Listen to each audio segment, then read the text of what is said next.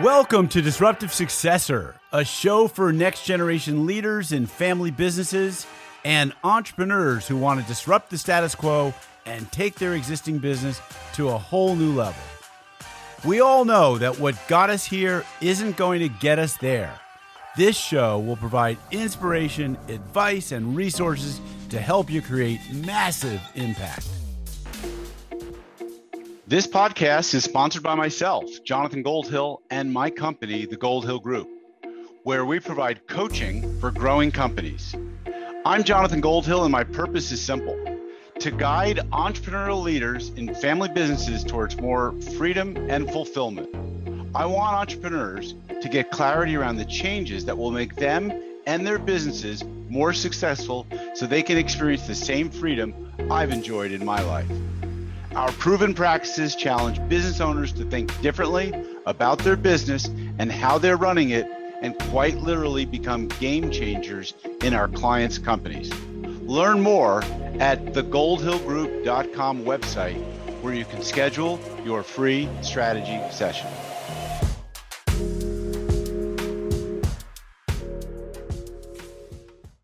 Hi, it's Jonathan Goldhill, and welcome back to another episode of the Disruptive Successor Show. If you haven't already listened to it, this week's podcast is a follow up from last week's podcast on exit planning, do's and don'ts for family businesses when you want to keep the business in the family. In this episode, I'll be covering some topics which will be published in a series of blog posts on the Goldhill Group website. This episode is about the board of directors and family council in a family business. In a future episode, we will be covering the weekly leadership team meeting, quarterly planning session, and annual offsite strategic thinking and execution planning sessions, which I help my clients run and make sure that they go smoothly. So today's episode will be answering the questions of when should a family business set up a board of directors? When should a family business set up a family council? How do you establish a family council? And what is a sample agenda for a family council meeting? All right, so let's get started. Let's start with when should a family business set up a board of directors? A family business should consider setting up a board of directors when it reaches a certain size complexity, and stage of development. And here are some factors to consider. Let's talk first about size and complexity. As a family business grows in size and complexity becomes more challenging to manage. A board of directors can provide guidance and oversight to help navigate these challenges. There's no rhyme or reason or no simple answer to size and complexity. But if you have questions about it, feel free to reach out to me personally at john at thegoldhillgroup.com and let's schedule a conversation around it. Next, let's talk about stage development. So if the family business is in its early stages, it's not going to be necessary to have a formal board of directors.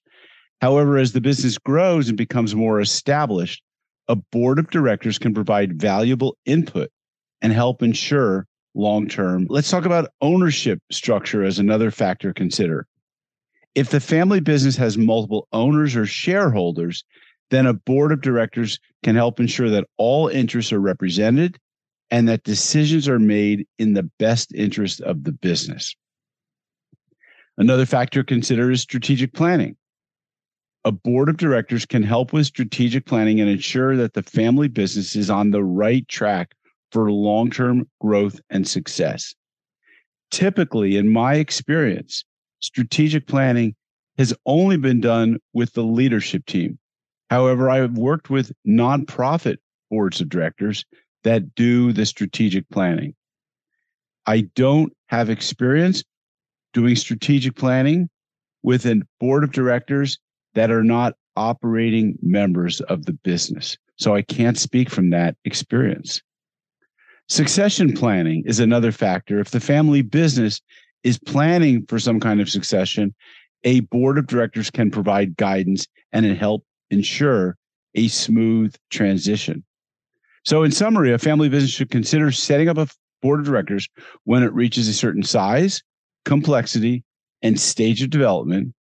The board can provide oversight and guidance and ensure all interests are represented, as well as assist with strategic and succession planning and help ensure long term success. Now, I have organized boards of directors, I have facilitated boards of directors meetings, and I've participated in boards of directors. And I think the makeup of these boards uh, generally work well or best when it's a odd number of board members, say seven to 12 members. I think you can have an executive board or an executive team made up of the board of just a few members, typically like the president, secretary, and treasurer. But I find that seven to 12 seems to make up a good number, provided there's a good balance. So in a family business, a good board of directors might be someone from the accounting profession, perhaps your accountant, someone from the legal profession, perhaps your main general counsel or lawyer. It could be someone from the community if or the you know, if you're not working in a community then the community of stakeholders. So, someone from a stakeholder type of a business that would be complementary but not competitive, obviously. Someone from the industry that maybe has retired or exited or is at a later stage in development than you are currently and can take you through that experience of whatever it is that you are looking for from the board. So, a good board is going to be made up probably of business owners and community members from your stakeholder community. Now, let's talk about a family council. When should a family business set up a family council? A family business should consider setting up a family council when there are multiple family members involved in the business and the family wants to address issues related to the family's involvement in the business. So, here are some factors to consider family dynamics first. So if there are multiple family members involved in the business, a family council can help manage the relationships and resolve conflicts among family members. Communication. A family council can help ensure that family members are informed and involved in the business's decisions and activities. Succession planning, of course. Family councils help with succession planning and ensure that the family's values and goals are aligned with the business's vision. Governance. A family council can provide a forum for discussing and deciding on family governance issues, such as how the family will be involved in the business and how decisions will be made. Finally, education and development. A family council can provide opportunities for family members to learn about the business, its history, and its values. So, a family council is really useful when there's multiple family members involved in the business, particularly maybe multiple generations of family members. And the family wants to address issues related to the family's involvement in the business. So the council can help manage these relationships, conflicts in these relationships, ensure communication and involvement from all parties, assist with succession planning, govern family involvement in the business, and provide education and development opportunities. So let's talk about how do you establish a family council.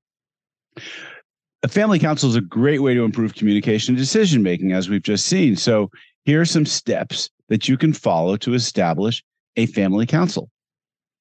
Start by discussing the idea of a family council with all members of the family. It's important to get everyone on board with the idea before moving forward. Define the purpose and goals of the family council. This could include things like improving communication, resolving conflicts, and making decisions together as a family. Set up a regular meeting time and place for the family council meetings. This could be once a month, but probably once a quarter. It depends on your family's needs. I would say once a quarter would be more than adequate.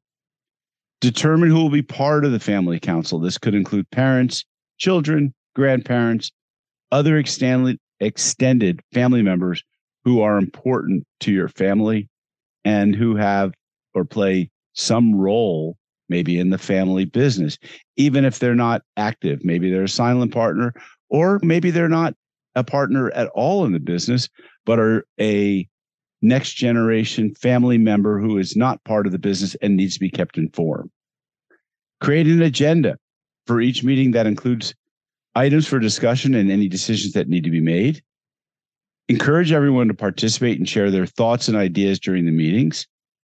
Establish ground rules for the family council, such as respecting each other's opinions, listening without interrupting, and keeping discussions confidential. And keep minutes of each meeting to track decisions made and progress towards the goal goals of the family council.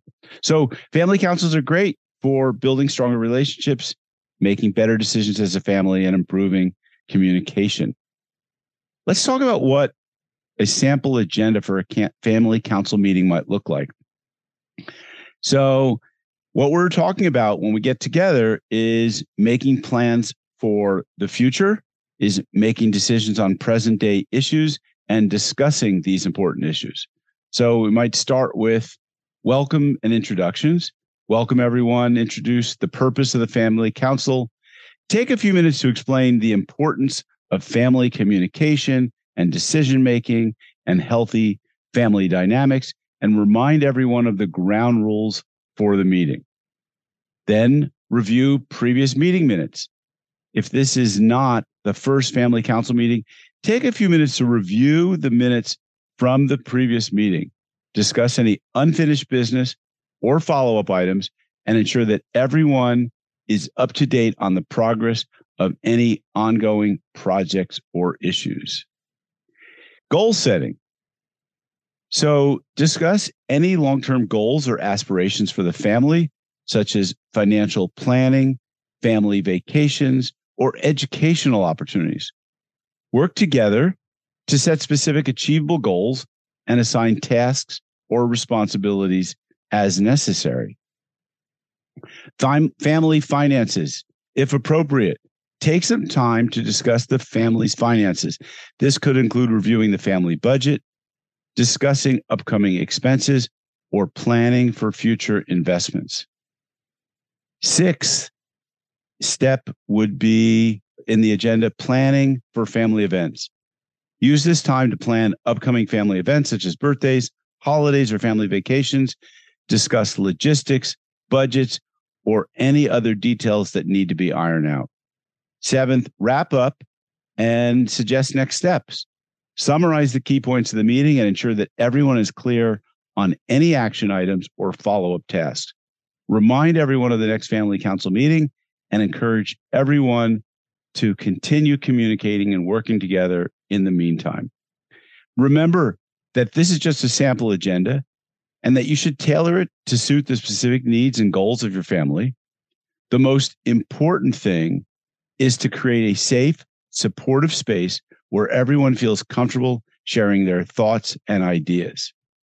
Now, if you have something to contribute to this conversation, maybe you're a family business advisor or coach or helps run boards of directors or family council meetings, I welcome you to join me as a guest on the show and share with my listeners what you do to keep these meetings and these teams moving forward. Again, next week, I'll be talking about the weekly leadership team meeting, the quarterly planning session, and annual offsite for strategic thinking and execution planning.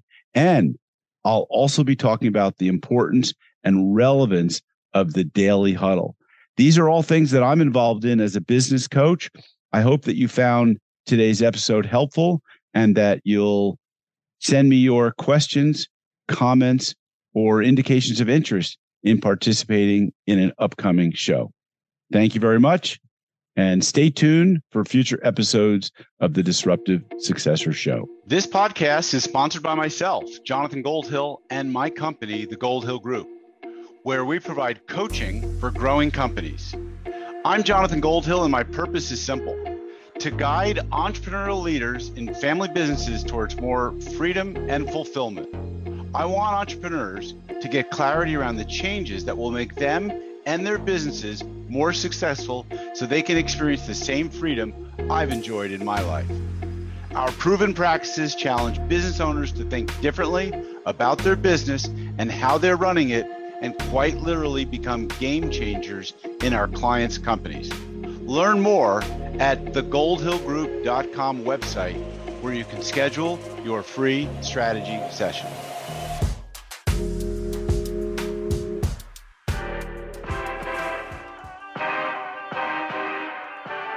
Thank you for joining us on the Disruptive Successor podcast.